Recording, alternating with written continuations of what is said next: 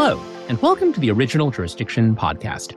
I'm your host, David Lat, author of a Substack newsletter about law and the legal profession, also named Original Jurisdiction, which you can read and subscribe to by visiting davidlat.substack.com.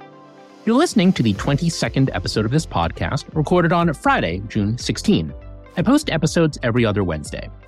A big thanks to this podcast sponsor, NextFirm. NextFirm helps big law attorneys become founding partners. To learn more about how NextFirm can help you launch your firm, call 212 292 1000 or email careerdevelopment at nextfirm.com.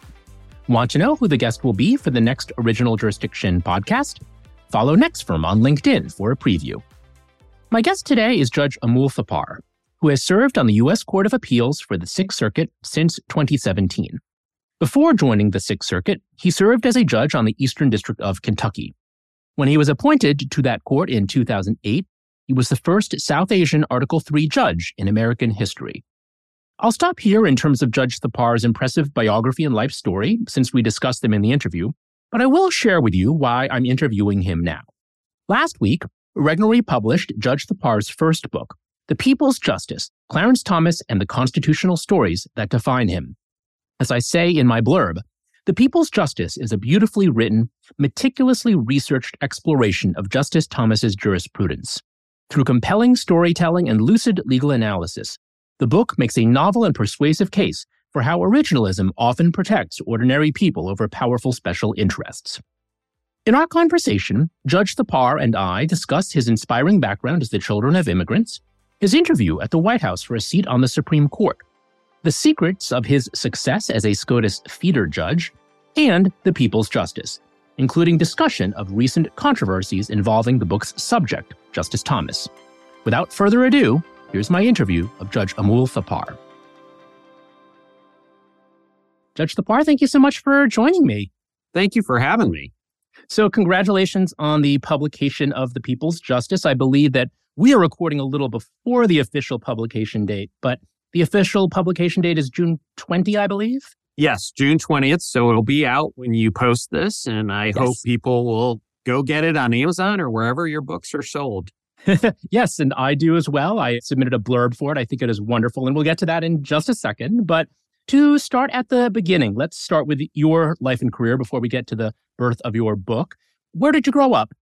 So I grew up in Toledo. We ended up there because my dad came from India. He had a one way ticket and $5 huh. and made it over here when he was 18. His story is amazing. I won't go through it now, but he eventually ended up working at Ford Motor Company after college and then bought into a very small business early in my childhood. And so at age six, I moved from Detroit to Toledo, or my family moved, and I went with them, of course. And you grew up in Toledo, I believe? I grew up in Toledo, Ohio. It sounds like your father was a business person. What did your mom do? So my dad was an engineer and yes, a business person. And then my mom was a social worker, but she left social work to open a restaurant, which was incredible restaurant. But we'll probably get to it after 9-11. She sold the restaurant and went and worked in the army as a contractor working with troops who had PTSD. Oh, wow. That's amazing work. Wow, that's great. Yeah, incredible parents, really incredible parents. Was she also an immigrant? Yes, they were both from India. My mom came slightly after my dad, but probably three or four years after. And they met here in the States? No, they met in India. And oh. then my dad brought her back. It was an arranged marriage, which we could spend a whole podcast on. but I think most of your listeners probably understand that about India. At least for a long time, most marriages were arranged. Wow, fascinating. So I'm curious, you had a mom who was a social worker, a father who was an engineer. Any lawyers in the family, whether here or back in India? No, my dad was very, very poor growing up. And my mom, my grandfather was in the Indian military. And so there were no lawyers. When I called my dad from college and told him I was going to law school, his first comment was, Why would you go to grad school to work an hourly job? That's what the family thought of lawyers. My sister is the crown jewel of the family. She became a doctor. At least my parents and a lot of Indian parents that are of that generation think doctors and engineers are the way to go in business indirectly and not law. And so I was, in many ways, the dark sheep in the family. So, what led you to go to law school then, if it wasn't anything in your family or having lawyers around when you were growing up? You know, watching movies, I thought I would like to be a trial lawyer. I never really focused on it until some of my roommates in college said they were going to go to law school. And the alternative was to get a job. And I thought, oh, if I can go to law school, I'll do that because maybe I can get into the performance aspect of law and become a trial lawyer. And so that was kind of a dream. And I applied to law school and was fortunate enough to get in. So you graduated from Berkeley Law and then you clerked, I believe, as your first jobs. Yes, I clerked on the district court here in Cincinnati and the Sixth Circuit here in Cincinnati for S. Arthur Spiegel on the district court and Nate Jones on the Sixth Circuit, both incredible, incredible human beings. I was so lucky to clerk for them and they were mentors. They've sadly passed now, but I have mementos in my chambers to both of them and they just were amazing mentors. Did you and your judge overlap on the Sixth Circuit? I'm forgetting now the chronology. I wish I went to lunch with him once a month when I became a district judge and then a Sixth Circuit judge. But he had become a partner in a law firm or of counsel in a law firm, started writing books and being on boards. And so he walked away from being a judge when he felt like he was ready. He took senior status and did that for 10 years and then walked away and lived into his 90s. That's the Sixth Circuit judge and was just an amazing human being. Wow, no, that's great. So, after your clerkships, walk us through your time in the profession. You have really done everything. You've been in private practice, you've been in big law, you've been a prosecutor, you've been both a trial and an appellate judge. So, bring us up to date. Yeah, so I think this is appropriate. My wife calls me the Forrest Gump of law. I keep running through the profession and good things happen to me. And I think that's true. I went from my clerkships to Williams and Connolly, a firm I loved a lot, and the people there I love. In fact, I recused so that I can profess my love for them. I recused from their cases. I took a little period off, but I found myself still professing my love for the firm. So I went back on the recusal list. Pretty safe for me in the Sixth Circuit. They don't get here often. After that, I became an AUSA in DC and I got that trial aspect, the trial bug kind of bit me and I wanted to be on my feet. And I loved that amazing job. I was going to work with people that all had the same interests at heart. It was a wonderful group of people. My wife had our first child and got pregnant immediately with our second, almost immediately. And she decided we were moving home. I came home from one day, I'd been offered an amazing job, and I told her, Hey, I've got this great thing to tell you. I got offered this amazing job. In response, she said, I've got amazing news for you too. And I said, You want to hear about my job? She said, You should probably hear about my amazing news. We're moving home, meaning to where she grew up, which is where we are now in Northern Kentucky. And that kind of killed my job prospects. So first I worked at a dot com unfortunately became a dot bomb. I was the general counsel and I did that in Virginia, but they gave me a deal where eventually I could move home. And I moved home and went to Squire Sanders and Dempsey and worked for them for about nine months. I planned to stay long term and become a partner and actually enjoyed it. But I was on a plane on 9 11 and I was going to Los Angeles to take a deposition I vowed to the Lord if we touched ground, I would immediately put in an application. On September 12th, I put in an application with the U.S. Attorney's Office and went back and never left until I moved up to U.S. Attorney in the Eastern District of Kentucky. Wonderful job. And then became a district judge for 10 years before moving to the circuit. So as I told you, that's exhaustive. When you tell the story, you see that I truly am the Forrest Gump of law. And here I am. So you were really inspired to continue or return to government service by the events of 9 11, it sounds like. Yes. Yeah. I made a commitment that that's what I would do. And I put in an application the next day as soon as I got home. Wow, that's great. And so I know you grew up in southern Ohio, but you wound up in the eastern district of Kentucky. That's because of your wife's family? Yes, exactly. How far are they apart? Like sort of southern Ohio and your part of Kentucky? So we are about 10 miles. My house is about 10 miles from downtown Cincinnati.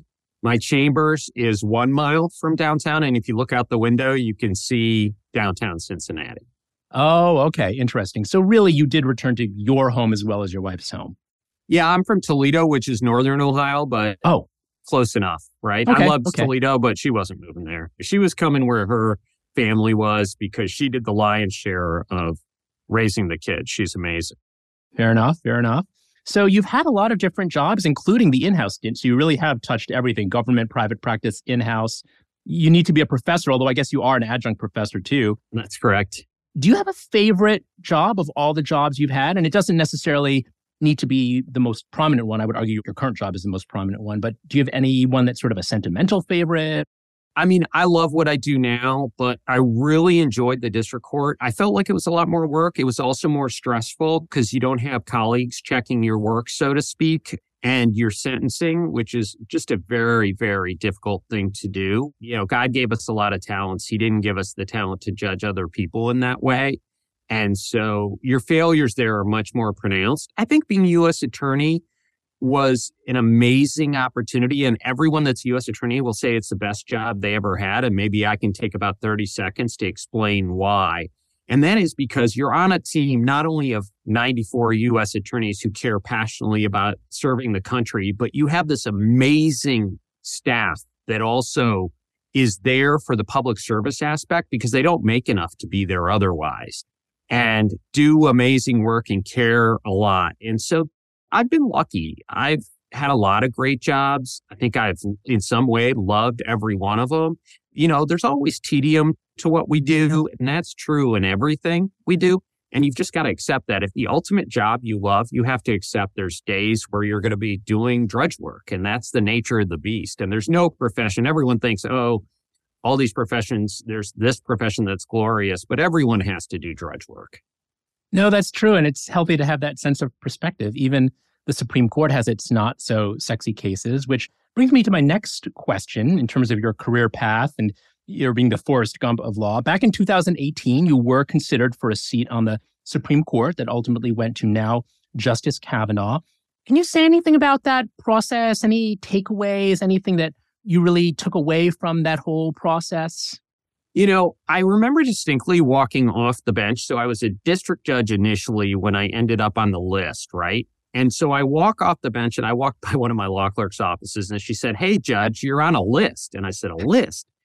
I said, This doesn't sound good. And then she explained to me what it was. And I said, All right, let's see how that goes. And, you know, it was an incredible honor. Think about it. I am the child of immigrants. My dad had nothing. I mean, if you talk about dirt poor, if you saw where my dad grew up, you would think, boy, anywhere in America. Now, I don't want my dad to hear this because he loved where he grew up, but anywhere in America is better than that. We all have it better than he had it. And it was unbelievably poor. And he came over and, you know, English is a second language for him and my mom. And it just shows that my dad always said to me when I'd come home and complain, I can't do this or this is too hard or anything. His comment was the same. This is the greatest country in the world. If you put your mind to it, there's nothing you can't accomplish. Roll your sleeves up, work hard, and good things will happen. And think about that. I then end up on a list. I'm considered for the Supreme Court, the child of immigrants. I take that really seriously. I think that's important that we step back as children of immigrants or immigrants and remember that the fabric of this country in many ways is that anyone can accomplish anything if they're A, given an opportunity and B, have a supportive family. I view both of those as very, very critical to my success. And I just know that it's such an honor just to be mentioned in the same breath as the Supreme Court.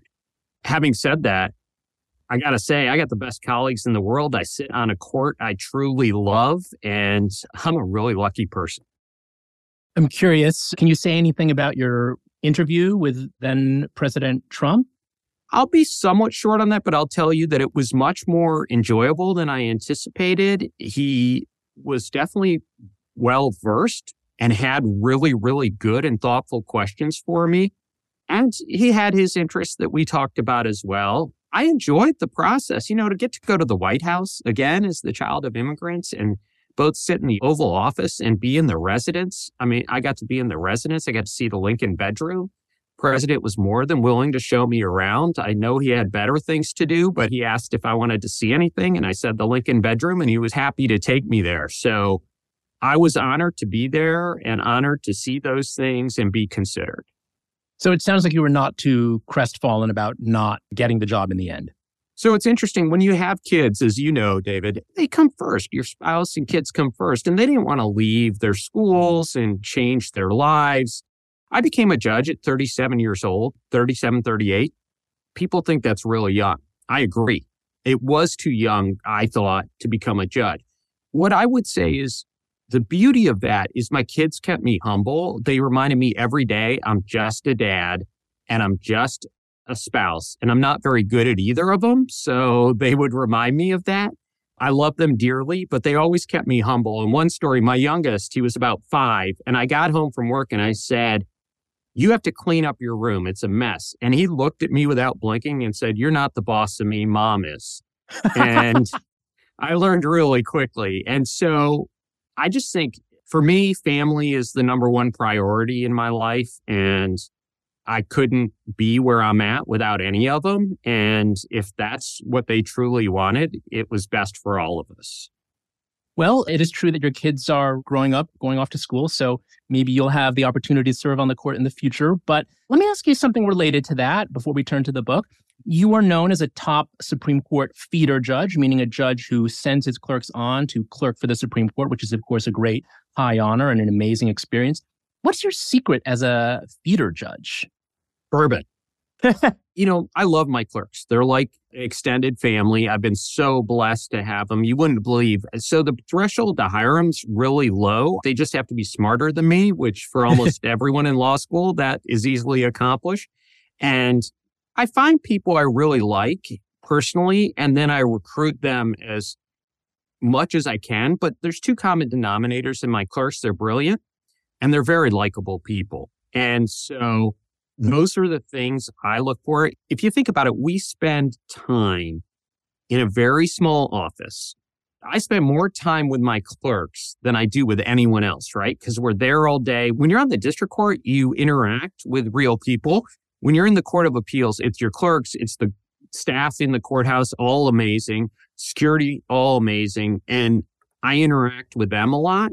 So you better like who you have in your chambers. And the other thing is I view it as a recruiting process. So once I find the people I like, I give them a lot of bourbon and they get hooked. Luckily, the bourbon industry has done well and we have all this wonderful bourbon in Kentucky if you like horses. And frankly, it's affordable to live here in Clerk. The clerk's salaries aren't great compared to what they could be earning, but you can definitely do it in this area of the world.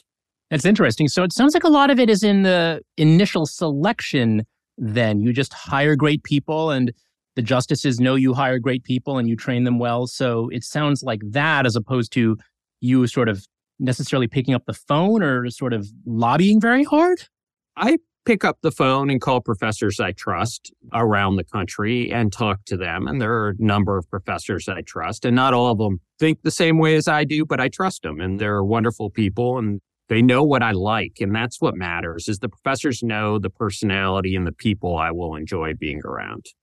Also, though, in terms of picking up the phone, I was thinking of you picking up the phone to a justice to say, Hey, have I got a great clerk for you? I think people think of feeder judges as like that, but I don't know how much of it is that and how much of it is just you select great people, you have a reputation for being a great boss, you have a reputation as a feeder judge, and you just naturally get great people.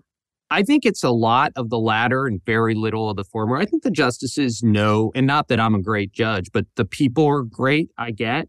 And I think the justices know what they're looking for. And I don't know how much, maybe people think calls help. I don't like to bother them.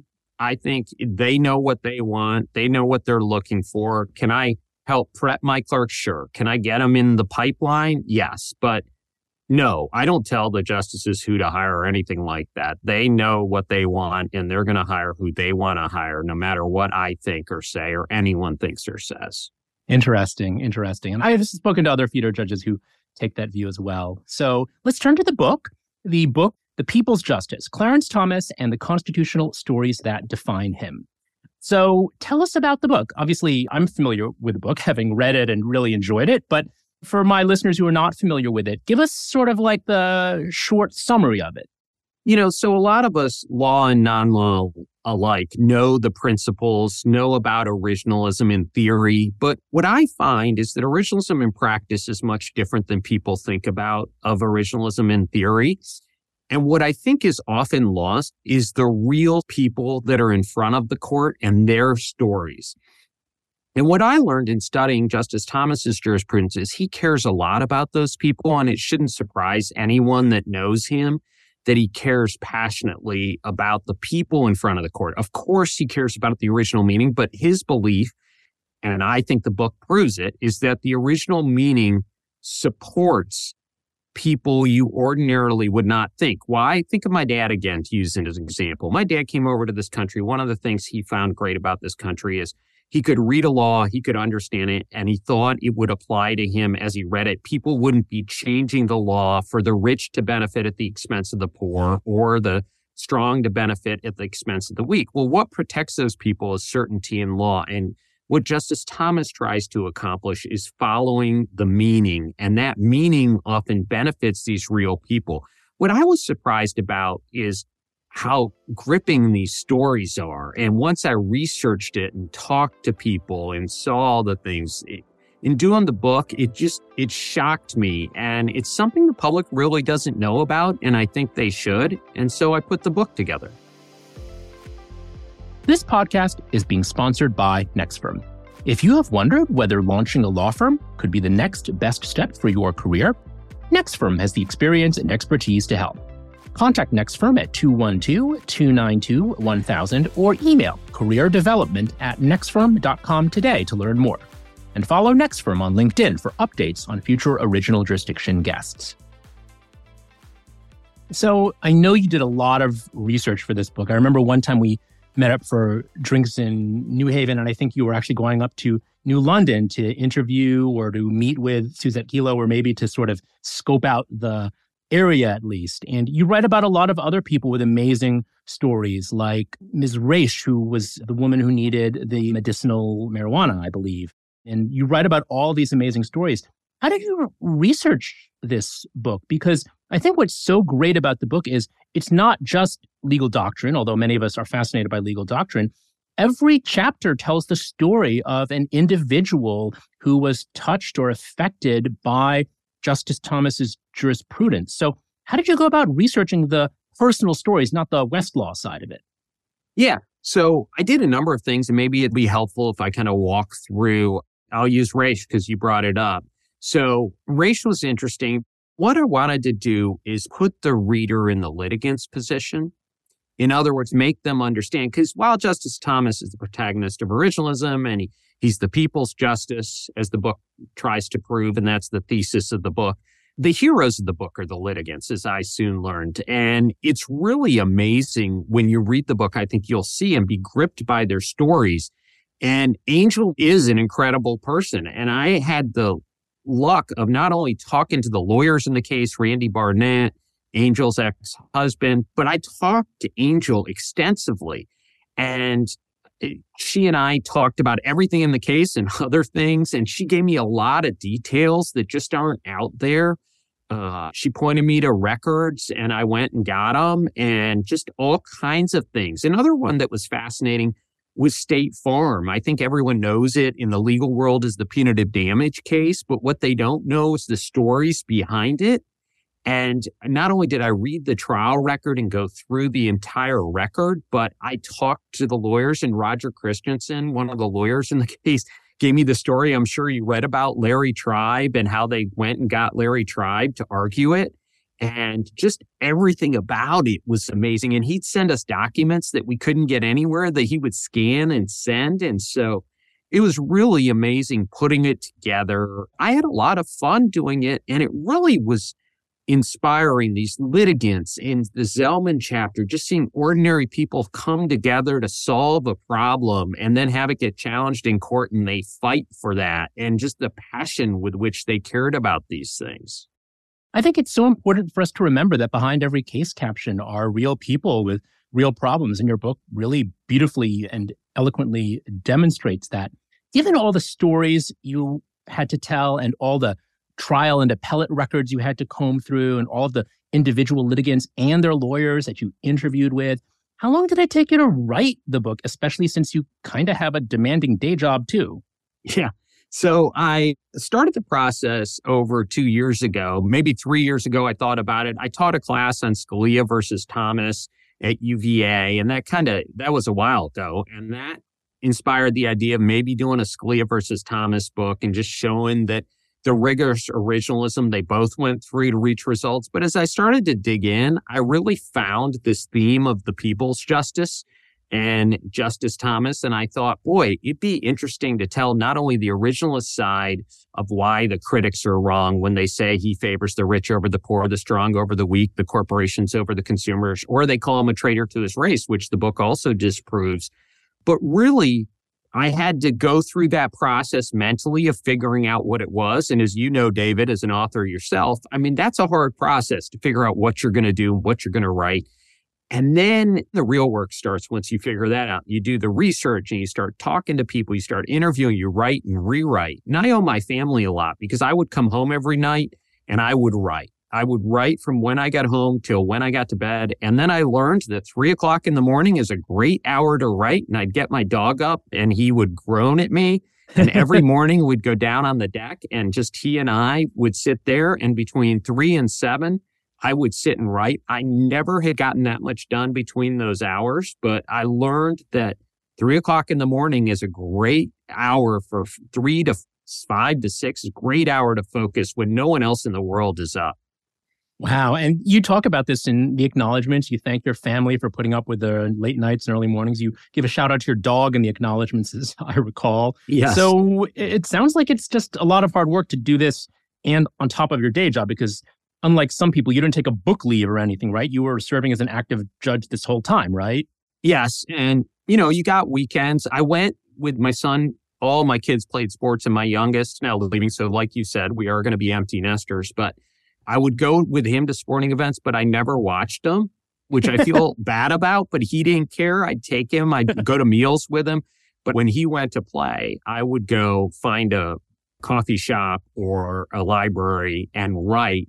And I did all this because I think it's really important for the readers to learn the stories behind the cases before they immediately assume that Justice Thomas or the originalist answer is wrong. Because I think when painted in the context of not only the Constitution, but the people, you see that maybe originalism is a little different than people think, or at least the critics think and put out there. And maybe the critics are wrong. And so I hope that people that are critical of both Justice Thomas and the originalist methodology will read the book and I'd be happy if they do and they give you hard questions to come back on and answer them because I think this case makes a really powerful case for originalism. I agree, having read the book. I think that you do such a beautiful job of showing how originalism, rather than being some kind of ex post facto justification for right wing outcomes, actually has a very strong populist streak that really traces itself back to the Constitution, which is the people's document. So I think you make the case very strongly for Justice Thomas as the people's justice. Now, one development that has happened, I think, since the book went to press, and I'd be remiss if I didn't ask you about it, is Justice Thomas, of course, has had this amazing story. He rose from rural poverty in Georgia. I think you mentioned in the book that literally he grew up in a house with a dirt floor, so he really was dirt poor. And we know, of course, as an adult, he likes to travel around in his RV and go to Walmart parking lots. But a number of months ago, there was this story in ProPublica about how Justice Thomas, among his many friends, and he befriends everyone, certainly people say at the court, he's friends with everyone from the Chief Justice to the janitor. But Justice Thomas has this very wealthy friend, Harlan Crow, who's this real estate developer, a billionaire by some accounts. And it appears that, or it was reported that Justice Thomas has enjoyed some luxury travel with Mr. Crow, his resort in upstate New York, a trip to Indonesia or Bali or something like that. Does this news about Justice Thomas in any way detract from the case for him as the people's justice? No. Well, you know, he definitely has a good friend who happens to be rich. I think what the critics don't talk about in the book proves is that he also has friends who are homeless. And the beginning of the book recounts that. He has, as you mentioned, friends he meets in RV parks across the nation. And is friends with everyone in the building, as you just mentioned, as Justice Sotomayor said, and I'm quoting, he is the one justice in the building that literally knows everyone's name. The thing I saw with Justice Thomas when I was with him a couple years ago, we were at Yale. I think you might have even been there, David. I can't remember. They were celebrating the 25th year of Justice Thomas being on the bench, I think it was. And I don't know if you remember this if you were there, but there was a reception afterwards, and all the faculty, even his critics, were there and they wanted to talk to him.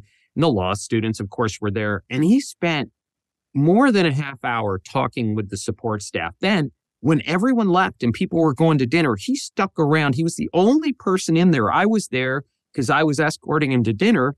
I was one of the people escorting him, and we were waiting on him. And he walked around and shook every janitor, support staff, shook all of their hands, took pictures with them, did whatever they wanted. And so I understand he has a friend who treats him well. Everyone that meets the guy loves him. It's hard not to. Even his most ardent critics, when they meet him, they're amazed at how nice he is, how kind he is. And yes, he has a friend who happens to be rich. I think you know, not all of us do. I understand that. I understand that you can make it look bad, but I also understand that everyone has friends. And, you know, what's come of this is one professor who I admire and respect has proposed that, hey, if judges go to a friend's house, they should just pay them for the meal. We won't have any friends if we do that. If you came to my house and offered to pay, my wife would probably kick you out and there would be a physical part in the kicking. and so I think people have to just take a step back and say, are they doing this because it's Justice Thomas and the critics have been attacking him since he came on the bench? Or are, are they doing it because they're genuinely concerned that Harlan Crow somehow had an influence of them? The reality is we all have friends that think the same as us. We also have friends, my mom thinks very differently than me. Look, she's a social worker by trade. I know people say I've got kind of some of her in me, and I believe that. I love her dearly. We don't talk things uh, that really animate us in some ways because we love each other first. But she hasn't influenced me. And if your parents, I mean, I just think all the justices, I mean, Justice Ginsburg, for example, you know, after this came out, then people started putting stuff out about her. And I didn't find that appropriate either, that you know, her husband's firm appeared in front of the court. And should she have recused from all those clients? I mean, Harlan Crow, at least as far as I know, hasn't appeared in front of the court. And so I think you just got to think through all that before we form conclusions about it. And what I think people can do is read the People's Justice and form their own conclusion about Justice Thomas. That makes total sense. I totally agree with you. I do recall the story from the opening about how he befriended this homeless man outside of his church. I believe that maybe Nicole Garnett might have shared that one with you. She's a former Thomas clerk. Yeah. So he walks out of church one day and Nicole's with him, as are a couple of his other clerks. And this homeless man comes running up and says, Justice, Justice, I've got a petition for you. And Justice Thomas stops and turns and walks over to the man, and the clerks are bracing and they're thinking, what's he doing? And he walks over, and the, the clerks can see the man's animated and talking to him. And Justice Thomas comes back and they walk back to the Supreme Court. And Justice Thomas says, You know, these are hard days for him. And the clerks are taken aback. And he says, He just lost his mother. And he had reconciled with her two years before. What Nicole subsequently learned is that this homeless person had been addicted to drugs the justice had regularly met with him and counseled him on getting clean because that had driven a wedge between this homeless person and his mother. And the justice really wanted him to reconcile with his mother, which he did two years before when he did get clean. And so here's this homeless person that the justice was really close to. And I just wish those stories were told. I think what I do in the introduction and conclusion is I speak in my own words. People know my views. I don't hide my views on originalism. I don't hide my views on the justice. In between the 12 chapters tell the stories of the people in front of the court and they prove Justice Thomas as a human being is just like Justice Thomas as a jurist. So that story, that remarkable story, came from Nicole, who's a former Thomas clerk. And I know that Laura Ingraham, another former Thomas clerk, was a blurber. And you also talked to or received help from Mark Paoletta, who's a good friend of the Thomases. Did you hear from Justice Thomas himself in the course of working on the book? Since, as you mentioned, in many ways, despite the amazing stories of the litigants, he is the titular character of this book. I did not so intentionally. While I've met the justice on several occasions, I've seen him on several occasions in the process of really writing the book the last year and a half or so. I have not talked to him. I haven't said anything to him about the book. I wanted to be able to say that. I thought it was important in reviewing the stuff that if I needed to, I could take a different approach or at least indicate a different approach.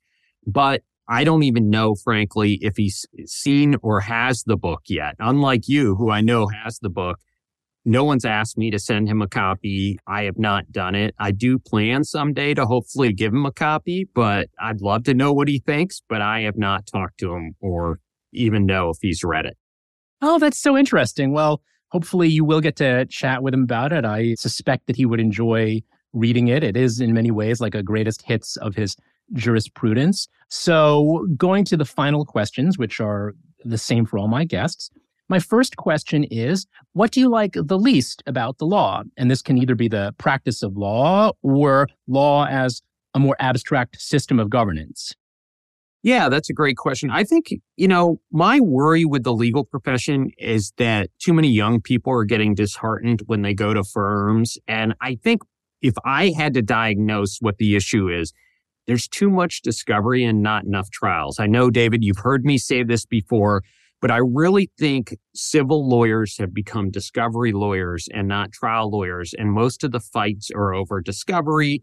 And I think I look back, why do most of us go to law school who want to be lawyers? I'd say a large majority go because we want to try cases there's the intellectual side, the appellate side, but I think a lot of us go to try cases. And I'm disheartened by that. I'd like to see some reforms that allow people to become trial lawyers again. And I think it's important. As I did the People's Justice, what I realized is in working with these litigants, in talking through the stories, in writing up the stories that justice delayed is justice denied. And it's important that people get their day in court. That's what a lot of people are looking for. So I'm sorry that I've taken your speed round and gone off on a, on a soapbox, but I just, I think the profession could recover some of that trial side. I totally agree. That's a great point. My second question is, what would you be if you were not a lawyer and a judge? You know, I would hope I would serve the country in some other way because I owe so much to this country. My college roommate's a lifer in the Marines. He's now a general. I find that to be a really admirable profession. Of course, you know, in a dream of dreams, I'd love to be the commissioner of the NFL like Condoleezza Rice wants to be, or head of the PGA, for example. That'd be a ton of fun. But I can always dream, but I love my day job, so I'm not looking to cash it in. fair enough. Fair enough. My third question maybe touches on your schedule as a writer and those 3 a.m. nights, but how much sleep do you get each night? Yeah, sadly, not a lot. My family often makes fun of me that I am up so early, but I am trying my best to recreate a sleep pattern that works. I don't think it's healthy, but I get about four hours a night. Oh my goodness. Wow. And you don't feel sluggish? You feel good? I drink a lot of coffee, David. okay, fair enough, fair enough. And my final question is Do you have any parting words of wisdom, such as career advice or life advice for my listeners? You know, I would say a few things that we often forget in the legal world. First and foremost, life is short. Don't ever take a job with your eye on the next one. People always ask me about becoming a judge. And I think it's important that people love what they're doing now. That doesn't mean you're going to love every minute. If you're in the legal profession or any profession, you're going to have a grind to it. I mention this often. There's grinds to jobs you love. There's things you got to get through, but ultimately you have to love what you're doing. The second thing I'd say is remember your priorities. Don't take yourself too seriously and try your best to love your neighbor. As I mentioned, my mom and I think very differently, but she's the best mom in the world and I love her deeply, just like I love my dad. So I think in the last four or five years, maybe 10 years, I've seen politics or other issues come between family members. And I just hope people would take a deep breath and remember that you should love your profession. You should love what you do, but nothing's more important than your family. They're always going to be there for you and don't let issues come between it. So for lawyers and especially young lawyers, love your family, love your job. And remember, it can be a grind in both cases, but you still got to do it. Well, thank you, Judge. Those are wonderful words to end on. And I think you definitely yourself live out that philosophy. So, again, I really appreciate your coming on and congratulations again on the book. Thank you. And I hope everyone will go out and read it. And if I see you and you've read it, I'd love to know your thoughts and anything I could have done better or differently. So I know I'll see a lot of your listeners at different times around on campus or something else. And I hope they will give me feedback. And if you have a copy, I'm always happy to sign it. Great, great. Well, thanks again. Thank you. Thanks so much to Judge Thapar for joining me. Congrats again to him on the People's Justice, which I highly recommend. Thanks to NextFirm for sponsoring this episode of the Original Jurisdiction podcast. NextFirm has helped many attorneys to leave big law and launch firms of their own. If you would like to explore this opportunity, contact NextFirm at 212 292 1000 or email careerdevelopment at nextfirm.com to learn more. Thanks to Tommy Herron, my sound engineer here at Original Jurisdiction, and thanks to you, my listeners and readers, for tuning in. If you'd like to connect with me, you can email me at davidlat at substack.com and you can find me on Twitter, Facebook, and LinkedIn at David Lat and on Instagram at David Benjamin Lat. If you enjoyed today's episode, please rate, review, and subscribe. Please subscribe to the Original Jurisdiction newsletter if you don't already, over at davidlat.substack.com. This podcast is free, as is most of the newsletter content, but it is made possible by paid subscriptions to the newsletter. The next episode of the podcast should appear two weeks from now, on or about Wednesday, July 12th. Until then, may your thinking be original and your jurisdiction free of defects.